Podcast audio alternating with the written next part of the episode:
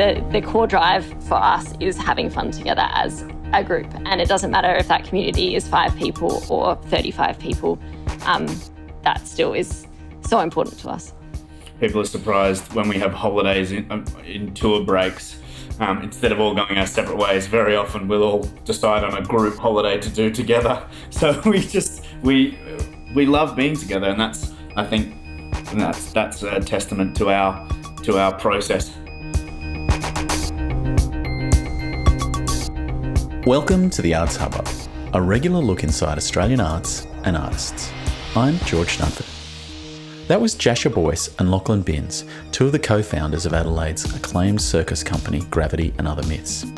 In this episode, we're looking at circus arts and how far they've evolved outside the big top to become an art form that not only draws big audiences, but has an internationally connected community of performers. Circus performers are known for close collaboration and their flexibility in the changing arts landscape. So this month, we're exploring how Gravity and Other Myths, or GOM, has become one of the country's best known circus companies. GOM formed in 2009, growing out of Adelaide's youth circus school, Cirkidz.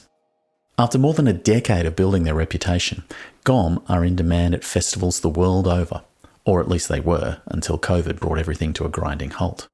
So we had just started touring with three separate ensembles internationally. And we had never had a moment, because it all happened quite quickly, we didn't ever have a moment where those three ensembles had come together um, until a couple of years ago. We um, had one week where we had to remount each of the individual shows. And so it was a perfect opportunity to work together. So we actually only spent probably two hours on the rehearsal room floor with the full ensemble. But in those two hours, uh, we straight away knew that we wanted to create something as a bigger ensemble. So I think that idea has been in the back of our minds for quite some time. Um, but it wasn't until we all went into lockdown. This was even before JobKeeper um, was offered. We realised that this opportunity was really quite a unique one that we obviously never expected to have. Um, and we really wanted to jump on that and use it to our advantage, I guess.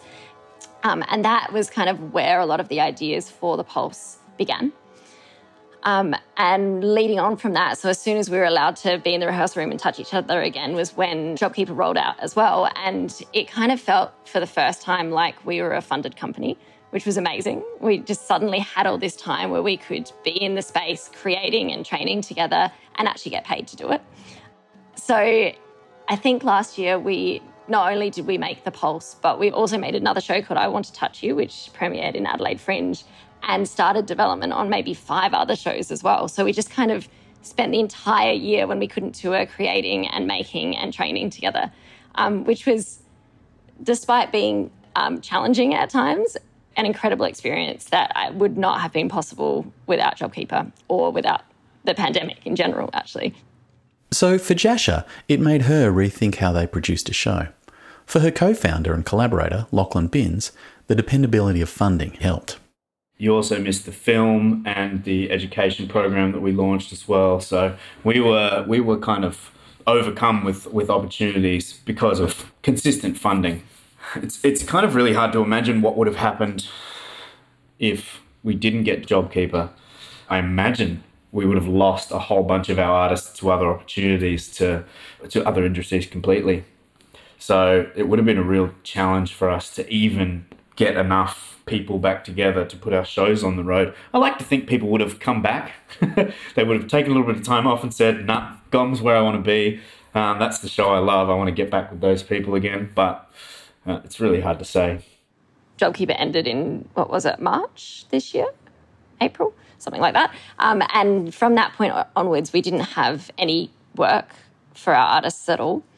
Um, so essentially, we gave them the option to move back home and get other jobs, essentially do what they needed to do in the interim before we started touring again. But at the same time, we also received some funding to open our own space. And the core focus of having our own space here in Adelaide was to provide um, a training space for our artists until we could go back on tour, um, a space for them to um, train for free, also run their own classes and private classes as a way to make money.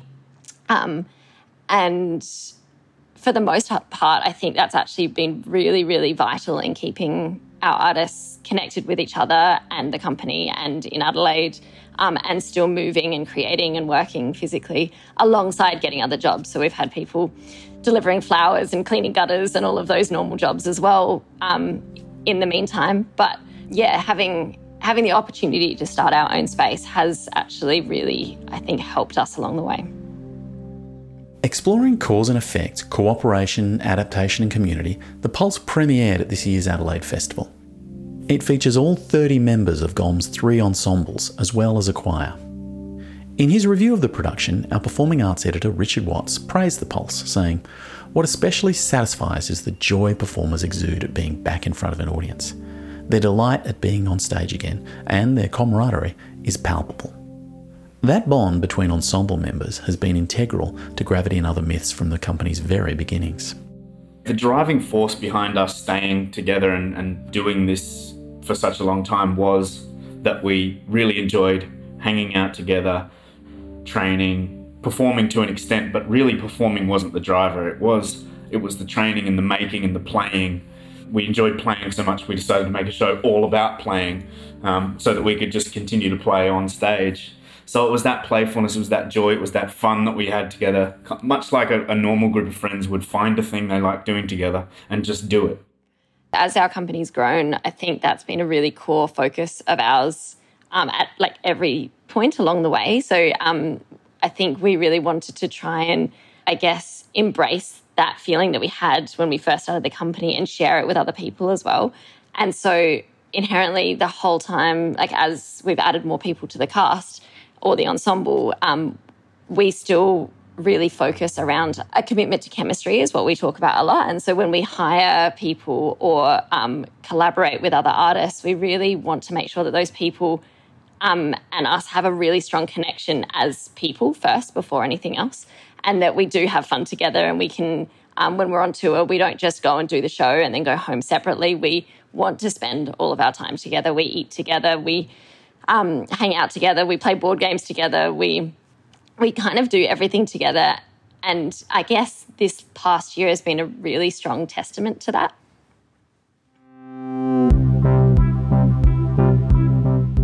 NICA, the National Institute of Circus Arts, is celebrating 20 years as Australia's Centre of Excellence in Circus Arts.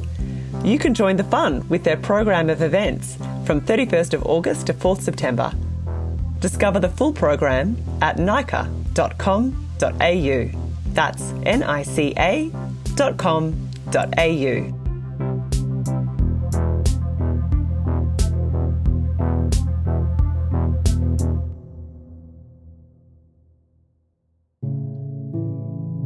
The last 15 months have presented major challenges for everyone in the performing arts. Gravity and other myths have been keen to learn adaptability, just like many other companies. But they also want to keep the company moving as much as possible, beginning with a season of The Pulse at Darwin Festival, which co commissioned the work. Then, for the next couple of months, we have a few smaller engagements around Australia that we're not sure if they'll happen or not. We're hoping that they will. It's just um, everything feels a little bit uncertain at the moment in Australia. Um, but we do also have international bookings from mid October onwards for most of for all of our casts actually. Um, and at this point, we're still, I think, assuming that they are going to be possible. I mean, the first priority is that our artists are safe. Um, so we are all vaccinated now, and we're um, just kind of planning those to make to, to ensure the safety of our artists before definitely saying yes to them. But that is our kind of plan for the rest of the year, hopefully. yeah, I mean, speaking on the safety of artists, uh, our artists also need need work and need to earn money. So it's a, it's kind of a balancing act between, uh, you know, to be perfectly honest, it would be safer probably just to turtle up and sit at home and, and not venture out into the world, but it's just not possible. So you make you you kind of walk that fine line of taking all the necessary precautions. Trying to secure as much work as possible. Obviously, there's financial risks for the company as well if things fold over and hotel quarantine and the list goes on and on and on. It's it's it's a much different thing to imagine um, international touring with lots of travel than it was two years ago, as as you can imagine. But we kind of have just adapted our processes, changed shifted slightly the way we think about things. We've kind of accepted that it's not going to be a bountiful year, um, but as long as we're providing opportunity for artists, for, for our employees, that's kind of the, the key part of the process. Until the pandemic struck, it seemed that contemporary circus, especially Australian circus companies, were almost de rigueur at international arts festivals. What do international festivals value in Australian circus? I think Australian circus has a kind of sense of of, of playfulness and kind of larrikinism and not taking itself too seriously and, and having that kind of real real kind of group uh, human empowering spirit to it. A couple of the big festivals bring a couple of uh, contemporary circus shows, put it as part of their program, and then a lot of other festivals want to do the same thing. So it's kind of it's got that kind of quality to it, which I'm not complaining about, to be honest. I think it's quite universally accessible and sexy for want of a better word like it's it's something that can be commercially viable and can sell tickets while still being really artistic and something that makes you feel things and think um, at the same time which i think is really attractive to presenters compared to theatre contemporary circus is a very young art form and one that's still evolving as a company at the forefront of new circus in Australia, how did Gravity and Other Myths want to see the art form evolve? I think circus has always struggled with narrative, with marrying narrative and story with physical spectacle, I suppose. The combination of the two has always been kind of jarring. You go from, from a narrative to uh, all of a sudden doing backflips or tight wire or things that seemingly are out of out of sync with one another. And I think I think that's where circus can go is finding a more seamless way to blend story and narrative with physicality and spectacle. And I think it won't look like a back somersault or a handstand. It'll look like something different. Physical storytelling, I think at GOM we're really passionate about, and I think to take circus to that next level of storytelling, that that physical storytelling or whatever discipline it is, the way you tell a story with that is is what is the next the next step, I think. It's almost like redefining what circus is as well, because circus has for such a long time been really kind of focused around traditional circus. Um, and even contemporary circus, up until a point, had to be really focused around skills and tricks and that kind of performative language. And I think in the last, like, probably five or 10 years, that has started to kind of evolve into creating something that is still circus, but looks and feels quite different. And I think that's how um, the storytelling will be able to come into circus a little bit more because it's less about doing a trick and it's more about finding a way to present a story in a really interesting way physically. We look forward to seeing how circus continues to grow, and you can catch Gravity and Other Myths, The Pulse, at Darwin Festival this year.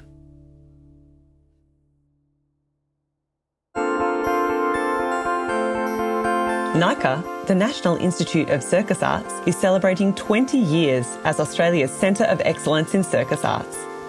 To celebrate, you're invited to join them for a program of events from 31st August to 4th September, including NICA 20 Years Circus Variety Showcase, featuring the graduating class of 2021, a 20 Years of NICA exhibition, plus an open house on Saturday, 4th September with free workshops and shows so everyone can celebrate with them. Book now at nica.com.au. That's N I C A.com.au.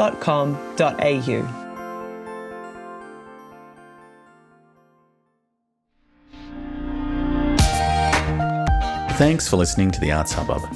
If you've enjoyed listening to this episode, why not leave a review on Apple Podcasts? Or you can look at previous episodes on our website at artshub.com.au slash podcast. Our guests this month were Jascha Boyce and Lachlan Binns from Gravity and Other Myths.